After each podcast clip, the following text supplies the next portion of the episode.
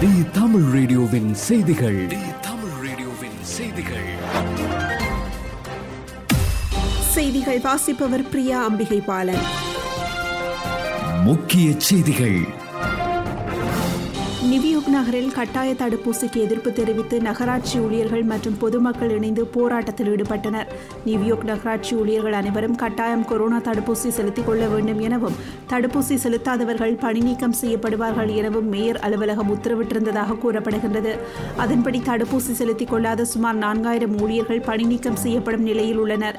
இதனால் நியூயார்க் நகராட்சி ஊழியர்கள் மற்றும் கட்டாய தடுப்பூசிக்கு எதிர்ப்பு தெரிவிக்கும் பொதுமக்கள் இணைந்து போராட்டத்தில் ஈடுபட்டனர். தடுப்பூசி செலுத்திக் கொள்வது தங்கள் உரிமை என்றும் அரசு நகராட்சி நிர்வாகம் தனது உத்தரவை திரும்பப் பெற வேண்டும் என்றும் அவர்கள் கோரிக்கை விடுத்துள்ளனர்.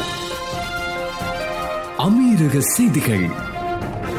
அமீரகத்தில் கொரோனா வைரஸால் கடந்த இருபத்தி நான்கு மடத்தியாலத்தில் புதிதாக ஆயிரத்தி இருநூற்று அறுபத்தாறு பேர் பாதிக்கப்பட்டுள்ளதாகவும் இரண்டாயிரத்து ஐநூற்று பதிமூன்று பேர் குணமடைந்துள்ளதாகவும் ஒருவர் மரணமடைந்துள்ளதாகவும் அமீரக சுகாதார மற்றும் தடுப்பு அமைச்சகம் அறிவித்துள்ளது. பிப்ரவரி பதிமூன்றாம் தேதி நிலவரப்படி குணமடைந்தவர்களின் எண்ணிக்கை எட்டு லட்சத்து எண்ணூற்று எண்பத்தி நான்காகவும் மரணமடைந்தவர்களின் எண்ணிக்கை இரண்டாயிரத்தி இருநூற்று எண்பத்தைந்தாகவும் உயர்ந்துள்ளது.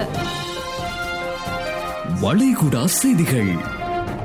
உலக வானொலி தினத்துடன் இணைந்து சவுதி அரேபியா தனது முதல் செய்தி வானொலி நிலையத்தை ஞாயிற்றுக்கிழமை ஆரம்பித்துள்ளதாக உள்ளூர் ஊடகங்கள் செய்தி வெளியிட்டுள்ளன. இந்த நிலையமானது சவுதி அரசுக்கு சொந்தமான தொலைக்காட்சியான அல் எக்பரியாவின் வானொலி கிளையாக இருக்கும் என்று தெரிவிக்கப்பட்டுள்ளது.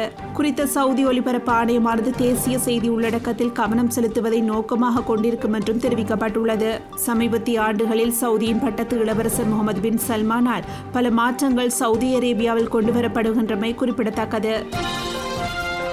இந்திய செய்திகள்.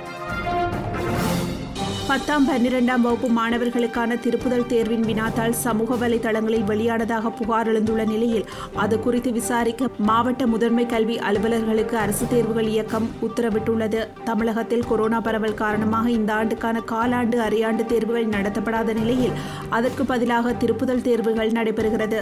இந்நிலையில் திருப்புதல் தேர்வுக்கான வினாத்தால் வாட்ஸ்அப் டெலிகிராம் உள்ளிட்ட சமூக வலைதளங்களில் முன்கூட்டியே வெளியானதாக புகார் எழுந்துள்ளது. இலங்கை செய்திகள். நீர்த்தேக்கங்கள் சிலவற்றில் காணப்படும் நீர் மேலும் இரு வாரங்கள் அல்லது ஒரு மாதத்துக்கு தேவையான மின்சார உற்பத்திக்கு மாத்திரமே போதுமானதென பொது பயன்பாடுகள் ஆணைக்குழு தெரிவித்துள்ளது. மின்சாரத்தை துண்டிக்காமல் தடையின்றி மின்சாரத்தை எவ்வாறு விநியோகிப்பது என்பது தொடர்பில் நேற்றைய தினம் பொது பயன்பாடுகள் ஆணைக்குழுவில் இடம்பெற்ற கலந்துரையாடலில் இந்த விடயம் தெரியவந்துள்ளதாக ஆணைக்குழுவின் தலைவர் ஜனக ரத்நாயக்க தெரிவித்துள்ளார். இந்த கலந்துரையாடலில் பொது பயன்பாடுகள் ஆணைக்குழு இலங்கை மின்சார சபை லொக்கோ நிறுவனம் உள்ளிட்ட பல நிறுவனங்கள் பங்கேற்றுள்ளன. மின்சாரத்தை சிக்கனமாக பாவனைக்குட்படுத்தாவிடில் எதிர்காலத்தில் மின்வெட்டி அமல்படுத்த வேண்டி ஏற்படும் என பொது பயன்பாடுகள் ஆணைக்குழுவின் தலைவர் தெரிவித்துள்ளார். விளையாட்டுச் செய்திகள். பதினைந்தாவது ஐபிஎல் கிரிக்கெட் போட்டிக்கான வீரர்களின் இரண்டாம் நாள் ஏலம் பெங்களூரில் உள்ள நட்சத்திர ஹோட்டலில் தொடங்கி நடைபெற்றது. ஏலத்தில் கடைசி நாளான நேற்றைய தினம் தங்களுக்கு தேவையான வீரர்களை அணிகள் போட்டி போட்டுக்கொண்டு எடுத்தன. இந்த நிலையில் சச்சின் டெண்டுல்கர் மகனும் இந்திய வீரருமான அர்ஜுன் டெண்டுல்கரை முப்பது லட்சத்திற்கு மும்பை இந்தியன்ஸ் அணி ஏலத்தில் எடுத்துள்ளது. இத்துடன் தி தமிழ் ரேடியோவின் காலை எட்டு மணி செய்தி அறிக்கை நிறைவு பெறுகின்றது. தொடர்ந்தும் ஆர்ஜே ஹிஷாமுடன் தி நியூஸ் டுடே நிகழ்ச்சியோடு இணைந்திருங்கள். தி தமிழ் ரேடியோவின் செய்திகள்.